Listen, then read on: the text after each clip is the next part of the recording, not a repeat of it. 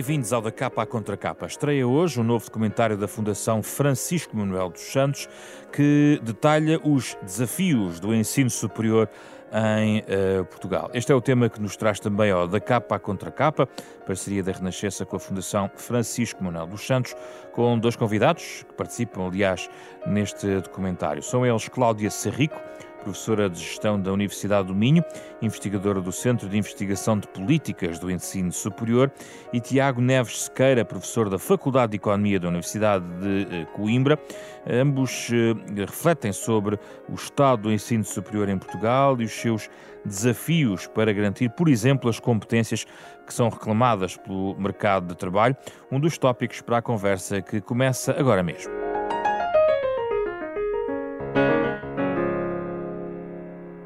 Muito obrigado pela vossa disponibilidade uh, à distância, Cláudia Serrico e Tiago Sequeira Neves, nesta conversa sobre o ensino superior. Começo por si, Cláudia Serrico. Uma das questões centrais é sempre a discussão da adequação do ensino superior eh, à empregabilidade, ao mercado de trabalho e à economia que temos em Portugal. Contudo, eu gostava de dar um passo uh, atrás em relação aos próprios natureza dos cursos. É verdade que tem sido uh, dado um impulso uh, e uma atenção especial às chamadas áreas STEM, passo a explicar, ciências, tecnologia, engenharias e matemáticas. Mas isso quer dizer, Cláudio Sarrico, que o ensino superior pode dispensar ou pelo menos desvalorizar, ainda que indiretamente, não sendo propriamente uma intenção, mas pode acabar por acontecer, outras áreas, por exemplo, as artes? Não, penso que não. Como eu digo no documentário, acho que precisamos de todos e, sobretudo, os problemas com que nos deparamos, os grandes problemas com que nos deparamos, eh, precisam de abordagens multidisciplinares e do, do conhecimento de, de, várias áreas disciplinares, e penso que é isso também que estamos a ver mesmo do lado da procura. Eh, eu lembro-me de um industrial que me dizia: Eu acabo de fazer o engenheiro eh, na minha empresa, mas ele precisa também de saber de humanidades e precisa de saber pensar criticamente, etc. E muitos até cursos das áreas STEM têm vindo a introduzir, por exemplo, disciplinas de outras áreas, uh, o que penso é, é, importante e de louvar. Um, ainda assim, eh, pode acontecer uma desvalorização indireta relacionada com a forma como tudo está estruturado em Portugal. Sim, eu acho que um dos problemas é que tornou-se quase esta imagem de que ir para artes, humanidades e até algumas ciências sociais é para onde vão os maus alunos. Isso é problemático, não é? Precisamente por haver um discurso de desvalorização, eu conheço pessoas que teriam apetência por estudar História, Filosofia e que são bons alunos e que optam, se calhar, por áreas uh, que, que nem são as que, que os, os satisfariam, eh, precisamente porque está muito associado a não era bom a matemática, não era bom aluno e vai então para estas áreas. Isso, isso é muito perverso, não é? É, é, é muito perverso e era bom que mudássemos essa, essa imagem.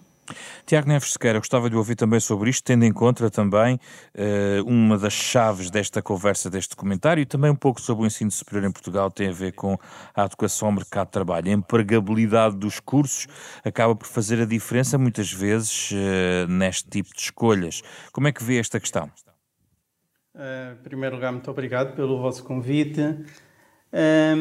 Eu, eu, concordo com a Cláudia que alguns dos cursos de, de STEM, não é? que estão agora uh, engenharias, tecnologias, a matemática, estão agora na voga e, e, são aqueles que são, não podemos escamotear, são aqueles que são mais precisos para a estratégia de reindustrialização que foi definida para a Europa e, e para Portugal em concreto. Portanto, são esses, esses cursos que estavam mais em desuso em Portugal, nós passamos uma grande crise de, de vocações na área das engenharias, são, é-lhes agora dado uma nova importância. E, e de alguma forma, uh, eu diria que esses são, uh, são as áreas, são as competências que a economia precisa para esta nova fase de, uh, de reindustrialização ou para conseguir maior competitividade na economia. Isto não desvaloriza as outras áreas do ponto de vista um, do complemento de competências, portanto, aquilo que a Cláudia disse eu concordo inteiramente. Há, há, competências a inserir dessas áreas nestas formações mais tecnológicas um, e não desvaloriza do ponto de vista do valor privado que as pessoas dão a essas, a essas áreas. É óbvio que os gostos individuais. Uh, das famílias e, das, e, e, dos jovens que concorrem ao ensino superior deve ser satisfeito. Ainda assim, devemos distinguir aquilo que é o gosto individual ou o benefício individual que as pessoas tiram por alguma formação superior do que aquilo que é o benefício da economia e, por isso, da economia, da sociedade como um todo. E daí a ênfase que, que está a ser dada a estas áreas uh, mais quantitativas e tecnológicas. Ainda que depois ainda há outra discussão, que é aquela que também está centralizada neste comentário, que é a capacidade de absorção pela economia destes licenciados e doutorados. Eh, dos os, os, dois dados que aparecem aqui neste, neste documentário, um tem a ver com uh, a presença, ou digamos, a a capacidade de dar emprego a, li, alunos licenciados, em 83 mil em 2019, 53 mil conseguiram emprego nesse ano, antes da pandemia, e nos doutorados temos 3 mil doutorados nas empresas, um valor que está muito abaixo, uh, eventualmente, das metas que seriam desejáveis. Uh, uh, Tiago Neves Sequeira, como resolver esta equação? É, sem dúvida que há algum, algum mismatch ou desajustamento entre a formação uh, e a procura de, de, competências, mas eu diria que nas áreas para licenciados e até para mestres, nas áreas de, de STEAM, há ainda em Portugal uma procura bastante superior à oferta. Nós temos uh, procura de empresas por licenciados e mestres em engenharia, uh, matemática, por exemplo, matemática aplicada, uh, etc., temos maior procura do que oferta pelas universidades. Portanto, ainda não estamos com esse problema. É certo que a empregabilidade de doutorados, que já é um, um, um nível muito mais qualificado nas empresas, tem a ver com a capacidade das empresas fazerem inovação e desenvolvimento. E em Portugal temos uh, uma, uma percentagem baixa de empresas que faz inovação e desenvolvimento. Para isso, nós temos que uh, fazer a transformação que advogamos no estudo para o, o paradigma do Created In, onde as, as PMEs portuguesas ficam mais uh, uh, atentas e mais propensas a fazer inovação e desenvolvimento, a, a desenvolver a própria tecnologia, um, e, portanto, quando nós tivermos um tecido empresarial mais inovador, então teremos mais procura também e mais inserção de doutorados. De qualquer forma, é preciso frisar que, de um ponto de vista global, o retorno à educação ainda é bastante positivo e à educação superior em particular. E, em particular, nestas áreas, eh, não há um desemprego marcante nos, nos licenciados e mestres. Há um desemprego até muito abaixo daquilo que são outras áreas, outras áreas do saber. Cláudia Sarrico, como é que conseguimos resolver esta dissonância que aqui encontramos? Basta, por exemplo, qualificar mais os empresários, formar adultos e ter uma nova geração de empresários para poder, por exemplo, alavancar pela, pela, pela inovação e pelo conhecimento que o ensino superior, superior uh, fornece, uh, ter essa alavanca para toda a economia e dar mais produtividade à nossa economia? Sim, eu, eu acho que isso é muito importante e os números, de alguma maneira, mostram que o ensino superior em Portugal não está a fazer isso. Portanto, nós, eh, no quadro dos países da OCDE, que são as economias mais desenvolvidas, o que se nota é que temos uma das mais baixas taxas de alunos no ensino superior a tempo parcial, portanto, o que permitiria conciliar quem está no mercado de trabalho, a sua vida eh, profissional com o estudar. Temos também uma das taxas mais baixas de alunos no superior mais velhos, ou seja, nós temos uma taxa de participação no ensino superior muito boa em termos relativos até aos 20 anos, mas a partir dos 20 anos diminui, a partir dos 30 diminui muito relativamente às outras economias da OCDE. E eu penso que isto é um dos problemas. Portanto, os nossos graduados do ensino superior, quando transitam para o mercado de trabalho, muitas vezes, como o Tiago diz, em algumas áreas nem é uma questão de emprego, eles vão encontrar emprego e vão ter um prémio salarial face aos não uh, licenciados, mas, mas muitas vezes vão se encontrar, uh, vão encontrar barreiras à utilização das suas competências, da sua criatividade, da sua motivação para fazer mais e melhor. Uh, e, e, muitas vezes o que leva, por exemplo, as pessoas a, a, a emigrar não é a falta de emprego, é a qualidade do emprego. Isto tem a ver com salário, mas também tem a ver com perspectivas futuras, com a satisfação no trabalho, ser desafiado, ter autonomia, eh, mesmo também o equilíbrio trabalho e vida pessoal, que são coisas que muitas vezes os nossos graduados vão encontrar lá fora e que levam à tal fuga de cérebros. Ou seja, eh, Cláudia Sarrico, era preciso uma reforma estrutural na, no mercado de trabalho, porque de salários, valorização profissional, Uh, enfim, são questões que temos vindo a discutir na sociedade. O uhum. estudo, aliás, eh, e o próprio documentário mostram, por exemplo, o salário médio bruto mensal do licenciado 1.590 euros. Será uhum. possível melhorar isto, melhorando estas condições para evitar, e todos os testemunhos, praticamente todos que ouvimos no documentário, de jovens que estão a estudar no ensino superior, todos eles, quase todos eles falam na imigração como uma perspectiva Sim. quase, quase Sim. inevitável, não é? Sim, e, e, e, eu penso que tem a ver com isso. Nós, quer dizer, não vai haver assim uma, uma solução mágica ou uma única coisa que possamos fazer, mas eu, eu penso que seria muito importante qualificar os mais velhos, qualificar quem está já no mercado de trabalho, nomeadamente, não só, mas nomeadamente também os gestores, no sentido que haja essa mudança no mercado de trabalho que o torne mais atrativo. Mas em termos de políticas públicas, como conseguimos? É uma questão cultural, geracional? Em termos de políticas públicas, por exemplo, mudando o acesso ao ensino superior, que ainda está muito focado no estudante tradicional, com concurso nacional de acesso, números clausos. Portanto, nós temos um sistema eh, muito top-down, em que o, as instituições não reagem também rapidamente àquilo que é necessário.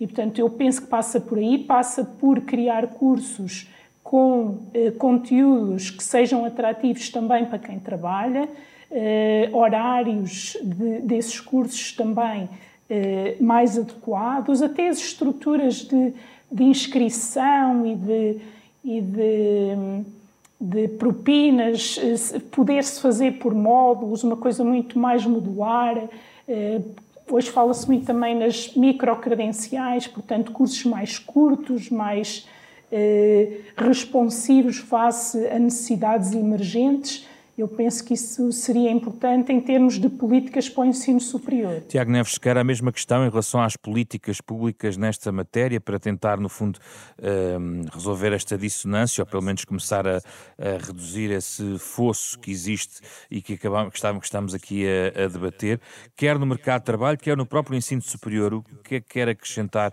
esta caixa de ferramentas, digamos assim, que podemos deitar mão para melhorar esta situação? Sim, para, para acrescentar um pouco aquilo que a Cláudia disse, com o que, com o que concordo, um, do lado da procura, portanto, deve, há políticas públicas no sentido de incentivar mais o investimento em inovação e desenvolvimento, a contratação de doutorados, a contratação de, de licenciados em áreas específicas ou com boa formação em gestão para, para os corpos dirigentes aquilo que se chama os boards das empresas, quando as empresas têm alguma dimensão, pôr sangue novo nas empresas, sangue novo e altamente qualificado, e não repetir, uh, muitas vezes dizemos que estamos a repetir nos boards as mesmas pessoas em não sei quantas empresas diferentes, mesmo aquelas que são as cotadas uh, na bolsa, ou seja, as maiores e as, e as, potencialmente mais dinâmicas, nós temos que fomentar a inovação da, na economia para conseguir aumentar a procura por estas por estas novas gerações isso, e por estas qualificações. Isso legisla-se ou é uma questão cultural que vai alterando também com a, com a composição do próprio empresariado? Uma, uma, uma das, uh, um dos aspectos mais importantes na, na questão da, do fomento à, à inovação e desenvolvimento é a questão da tributação. Portanto, nós aqui estamos a falar de ensino superior, mas, mas do lado da procura é obviamente uma questão de tributação, de incentivos, uh, de tornar o ambiente empresarial mais favorável à, à, à, capacidade de inovação. Portanto, as políticas públicas atuam muito, muito desse lado. Do lado das universidades, ehm, eu, além de, de, concordar com o que a Cláudia disse, de as tornar mais flexíveis, é preciso termos em conta que também temos dentro das universidades um ambiente não muito favorável à inovação porque temos um corpo docente extremamente envelhecido, uh, temos um problema de endogamia nas universidades portuguesas, portanto, há várias coisas a fazer dentro das universidades para que elas próprias se possam tornar mais inovadoras e mais amigas de, de, de, fazer programas diferentes, programas inovadores, fazer isto tudo exige uh, das organizações que elas próprias se tornem mais dinâmicas também. Agora, e quer, quer explicar-nos, uh, Tiago Neves Sequeira, uh, os benefícios e os méritos do tal choque de financiamento e autonomia no ensino superior? Sim, eh, nós, nós sabemos que os países que têm mais sucesso em termos de, de, sistema científico e tecnológico são aqueles que dão mais autonomia e têm maior financiamento também para as universidades. Obviamente, nós não podemos uh, ambicionar, porque as perspectivas de crescimento do país não são assim tão boas que possamos ambicionar um choque de financiamento do setor público no ensino superior muito grande. Temos que tentar fazer alguma reafetação e investir onde, onde o financiamento é mais uh, proveitoso para, para Portugal como um todo. Uh, e ir buscar também financiamento ao setor privado, portanto, dar incentivos às, às instituições e ao setor privado para que haja uma maior interligação uh, das empresas e das pessoas, um maior comprometimento com as, as universidades. Um, e, portanto, se houvesse um choque de captação de financiamento mais captação de talento, e há, nós falamos muito em captação de talento para a economia portuguesa, mas as próprias universidades precisam de captar talento. As universidades mais inovadoras e, e com mais sucesso são aquelas que captam mais talento, captam talento quer de portugueses que estão no estrangeiro, uh, quer talento nacional, e são universidades que promovem a mobilidade todas estas coisas são necessárias fazer no ensino superior em Portugal para que ele se torne mais amigo também da competitividade da economia. Mas, uh... mas com um problema de falta de capital uh, histórico na economia portuguesa, uh, o financiamento é globalmente uma expressão de investimento público, basicamente. Não necessariamente. Há universidades que conseguem captar algum financiamento privado no fundo, através de, de, de, parcerias com, com instituições. Há, há os bons exemplos que têm que devem ser seguidos, não é? Um, claro que não, não, nunca pode ser um, um, nunca vamos conseguir transformar no curto prazo o sistema universitário português uh, num sistema universitário, por exemplo, da, do Reino Unido, uh, ou de alguns países do norte da Europa, mas podemos melhorar uh, a capacidade das, das universidades captarem financiamento privado e também o incentivo que damos às empresas para se uh, comprometerem com alguns projetos que as universidades, as universidades fazem. Isso é possível também através de incentivos que se dão às empresas. Uh, por exemplo, houve uma ideia que foi lançada e não, não, é, não é uma ideia deste, deste estudo, mas foi lançada uh, que seria através da, uh, da, um, do incentivo fiscal às famílias, por exemplo, que alocassem parte do seu IRS a projetos ou a próprias universidades, havendo aqui um compromisso uh, das universidades com a sociedade maior. As universidades têm também que responder e comprometerem-se perante a sociedade se quiserem captar uh, algum compromisso dessa sociedade e quando se fala em compromisso fala-se também em dinheiro, não é? Porque as pessoas só investem naquilo claro. que, acha que, que, acham que é relevante. Cláudio Serrico, uh, no estudo dá-se este exemplo que tem sido levantado várias vezes, mas é muito interessante para as pessoas perceberem. O financiamento total ah, do ensino superior em Portugal de 1.228 milhões de euros uh, em 2021, pode parecer um número muito grande, mas é corresponde apenas, por exemplo, ao orçamento do, só, só do Imperial College de Londres. Eu gostava de saber junto de si se é realista esperar ou é potencialmente possível um, acelerar este financiamento ou as condições do país não permitem uma, um disparo de, deste, deste item de, do financiamento público do ensino superior? Pois, nós, nós de facto temos um problema de financiamento e de subfinanciamento. Temos também o facto que a fórmula de financiamento está preconizada desde 1993, 94 e depois aquela que foi estabelecida em 2003 não está a ser aplicada, isto eh, cerceia muito o que as universidades podem fazer. E, como eu disse também, por exemplo, o, os números clausos cerceia muito o, o, o, que, o que as universidades podem fazer e como, é que, e como podem responder ao mercado e, e assim arranjarem financiamento. Eu dou sempre o exemplo nos mestrados, que são um mercado, digamos, livre, eh, eles abrem e fecham à medida das necessidades, não é o caso das licenciaturas. O que acontece é que eu acho que o Estado não tem mais dinheiro para financiar e as famílias em Portugal já financiam muito. Nós, eh, na União Europeia, estamos com a Itália numa das taxas mais elevadas de financiamento das famílias, porque não é as propinas, é todos os gastos associados.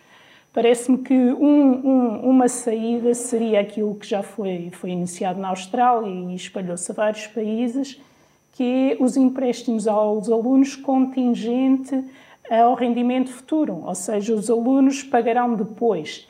Isto permite também eh, maior equidade, porque nós temos um, um, sistema que não é equitativo, não é? Porque há muita gente que não pode estudar ou não pode estudar o que quer aonde quer. E eu penso que financiamento eh, adicional passaria por aí. Uh, e penso também falou noutro tipo de, de, e penso que o Tiago também falou nisso, é por exemplo os matching funds, a Holanda fez isso com muito bons Podemos resultados. Podemos explicar o que são os matching sim, funds sim, para os nossos eu ia, ia fazer isso a seguir. Ou seja, uma universidade que consegue obter financiamento para além do Estado, de fontes privadas, o Estado comparticipa nisso. Ou seja, quem conseguir atrair mais financiamento de empresas e de outras organizações, isso faz com que as universidades tenham um incentivo em criar estruturas e projetos uh, que sejam interessantes a atores privados, uh, nomeadamente através de investigação aplicada, prestação de serviços. Portanto, acho que há muita coisa que, que pode ser feita que não passa necessariamente por mais financiamento se, se ele não, não, não existir, não é? como o Tiago disse, o prémio salarial para os graduados do ensino superior ainda é relevante e em Portugal é bastante relevante. E, portanto, para mim fazia sentido uh, ter um sistema destes de empréstimos contingentes a rendimentos futuros. Portanto, as pessoas Empréstimos pagariam... com base, eh, não é um modelo de crédito que foi seguido de outros países, de crédito bancário até. Exatamente, não é o modelo hipotecário, que nós aliás temos, mas que ninguém utiliza, portanto as pessoas não, não, não, não, não foram por aí, portanto ele existe em Portugal.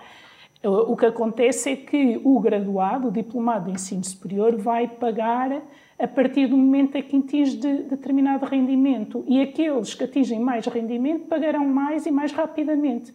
Isso evita, por exemplo, também que as pessoas não vão para a formação de professores ou, ou para outras coisas que dão menos rendimento, porque vão pagar em função eh, do seu rendimento. Isto foi introduzido, por exemplo, em Inglaterra e o que se viu é que aumentou a equidade. Portanto, pessoas que antes não, nem sequer pensariam em ir para o ensino superior porque achavam que não tinham dinheiro para isso, agora vão. No fundo, o estudante isso... estabelece uma conta corrente com o Estado em que vai, no fundo, aliviando o investimento da sua própria formação ao longo da sua, do início da sua vida profissional, é isto? Exatamente. Portanto, o estudante vai contribuir, isto tem muito a ver com partilha de custos, não é? Portanto, o Estado, eh, há sempre um, um, algum financiamento do Estado, mas o, o, o estudante também partilha uh, esse custo e, e, e com, as, com uh, o exemplo que eu dei de Matching Funds, também outras entidades privadas, uh, empresas, organizações do setor social que estabeleçam parcerias com as universidades, também contribuem para o seu uhum. financiamento. Tiago Neves, eu gostava de, de, olhar também a sua perspectiva sobre esta proposta, porque ela toca não só na saída e na necessidade de encaminhar para, digamos, também para atividades que o estudante possa depois eh, conseguir um retorno financeiro de forma a fazer esta compensação. Estou a trabalhar neste instrumento que agora a professora Cláudia Rico estava aqui a sublinhar, mas uhum. também olhamos para a entrada. A entrada e isto, isto pode levar de facto um, a resolver uma outra questão que não temos falado, mas que eu gostava de colocar aqui em cima da mesa, que é o acesso ao ensino superior, onde há muitas desigualdades ainda uh, e muita diferença relacionada com o, digamos, o contexto familiar e os recursos das famílias. Que outras medidas, para além desta, sugeria nesta matéria?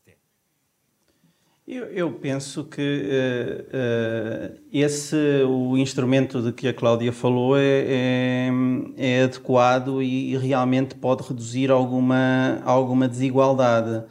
Uh, de facto, o problema talvez não seja tanto de acesso em termos quantitativos, não é? Porque nós temos, hoje preenchemos a, a procura, pode ser algum abandono que existe antes do ensino superior, mas mais uh, a frase que a Cláudia uh, disse, que é muito importante: o estudante não consegue eventualmente estudar o que quer, onde quer. E, portanto, a, liberdade de escolha dá-se dá, -se, aí também por, pela existência de números clausos, porque não há uma verdadeira competição, digamos assim, entre universidades, o que, mesmo no, no, no setor público, o que de alguma forma poderia uh, fazer com que as universidades fossem mais ativas uh, na captação de alunos, no aumento da sua qualidade. Uh, e, portanto, se, se fizesse uma reforma do sistema nessa, dessa maneira.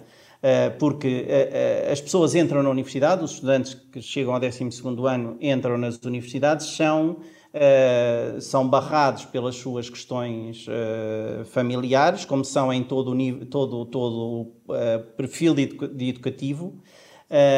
portanto, a, a, questão, a questão financeira ou, ou do, do, no fundo, a questão do dinheiro e da formação dos pais está sempre associada à, à capacidade dos filhos terem formação e daí truncar a mobilidade social que a educação pode uh, uh, pode trazer, não é, não é exclusivo do ensino superior.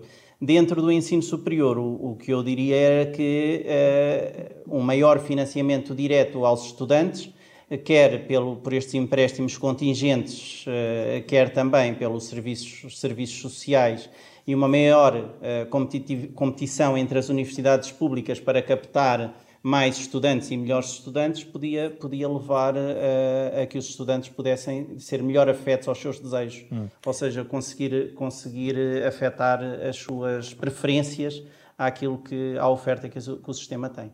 Por fim, Cláudio Serrico, quanto vale realmente a retenção do talento estrangeiro, com a experiência dos estudantes eh, internacionais eh, em Portugal? Eh, quem acompanha diz há uma clara capacidade não só de atrair talento, mas a questão é e retê-lo é essencial depois de o atrair?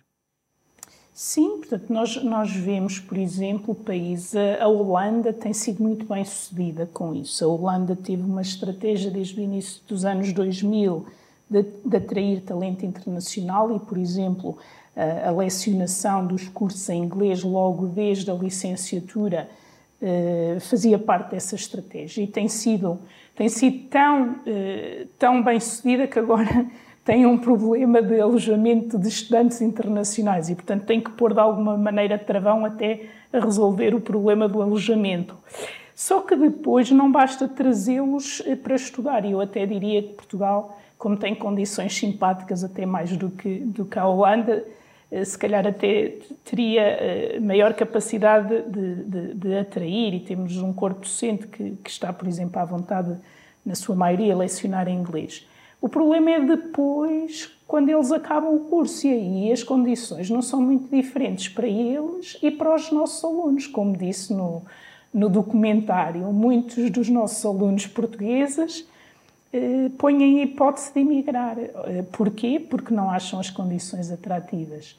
Eh, provavelmente os alunos estrangeiros eh, pensarão da mesma maneira, não serão, não serão muito diferentes e, portanto, eu penso que resolvendo a questão, ou melhorando a questão eh, dos nossos alunos, também estamos a melhorar a capacidade de reter alunos estrangeiros. Tiago Neves Sequeira, gostava também de ouvir sobre esta matéria, sobretudo sobre a capacidade, o efeito multiplicador desta atração de estudantes eh, internacionais. Ehm, se a taxa de retenção subir, o que é que ganhamos de forma logo direta? Eu acho que diretamente, aí, aí complemento um pouco aquilo que a Cláudia disse, porque de forma direta resolvemos, um, um, resolvemos ou contribuímos para a resolução de um problema no ensino superior que é uh, uh, o sobre, uh, a sobre oferta, não é? A oferta a mais de, de, de, ensino superior que temos face às perspectivas demográficas que temos, mesmo que mesmo consideremos um aumento da formação de adultos, vamos ter sempre sobrecapacidade a partir de agora, portanto, com, com, com o desenvolvimento demográfico do país. Portanto, a atração de talento internacional para dentro das universidades, mesmo que depois ele volte e, e sejamos exportadores de talento para outros países, é por si só um fator positivo para o financiamento das instituições, porque esses estudantes pagam, pagam propinas e as instituições têm que se adaptar cada vez mais a essa procura. Aí, como a Cláudia disse, eh, devemos incentivar o ensino em inglês desde o início das licenciaturas. Para isso, também precisamos de que as próprias universidades deem o exemplo, há umas que já dão, outras que, que estão no caminho e outras que não dão de todo, eh, de eh, captar talento internacional elas próprias para o seu corpo docente, porque isso facilita, facilita de toda a integração dos novos estudantes, facilita o posicionamento das universidades em termos de imagem e de rankings a nível internacional e, portanto, as universidades precisam claramente também de captar uh, talento internacional, quer de portugueses, quer de estrangeiros, para o seu corpo docente e, e, consequentemente, estudantes. E isso, por si só, do ponto de vista estrito do sistema, é um contributo extremamente positivo, já não falando no ambiente universitário e multicultural que se, se pode, que é sempre positivo numa universidade, não é? E contribui para as aprendizagens além da, da da, clássica transmissão de, de, conhecimentos. Este ambiente uh, internacional, multicultural, é extremamente importante nas universidades, é isso que caracteriza, aliás, a universidade uh, como, como, como conceito. Muito obrigado pela vossa disponibilidade, Tiago Neves Sequeira e Cláudia Serrico, os nossos convidados, a propósito deste novo documentário da Fundação Francisco Manuel dos Santos, o desafio do ensino superior em uh, Portugal, um uh, documentário que está disponível a partir de hoje e que foi o tema da capa à contra capa, parceria semanal da Renascença com a Fundação Francisco Manuel dos Santos. Pode ouvir na versão integral este programa nas plataformas de podcast, um programa com o genérico original do pianista Mário Lajinha. Fizeram edição desta semana Carlos Schmidt, André Peralta, Ana Marta Domingos e José Pedro Frazão. Na próxima semana eh, temos mais um tema em conversa ainda neste mês de julho, antes de irmos para férias.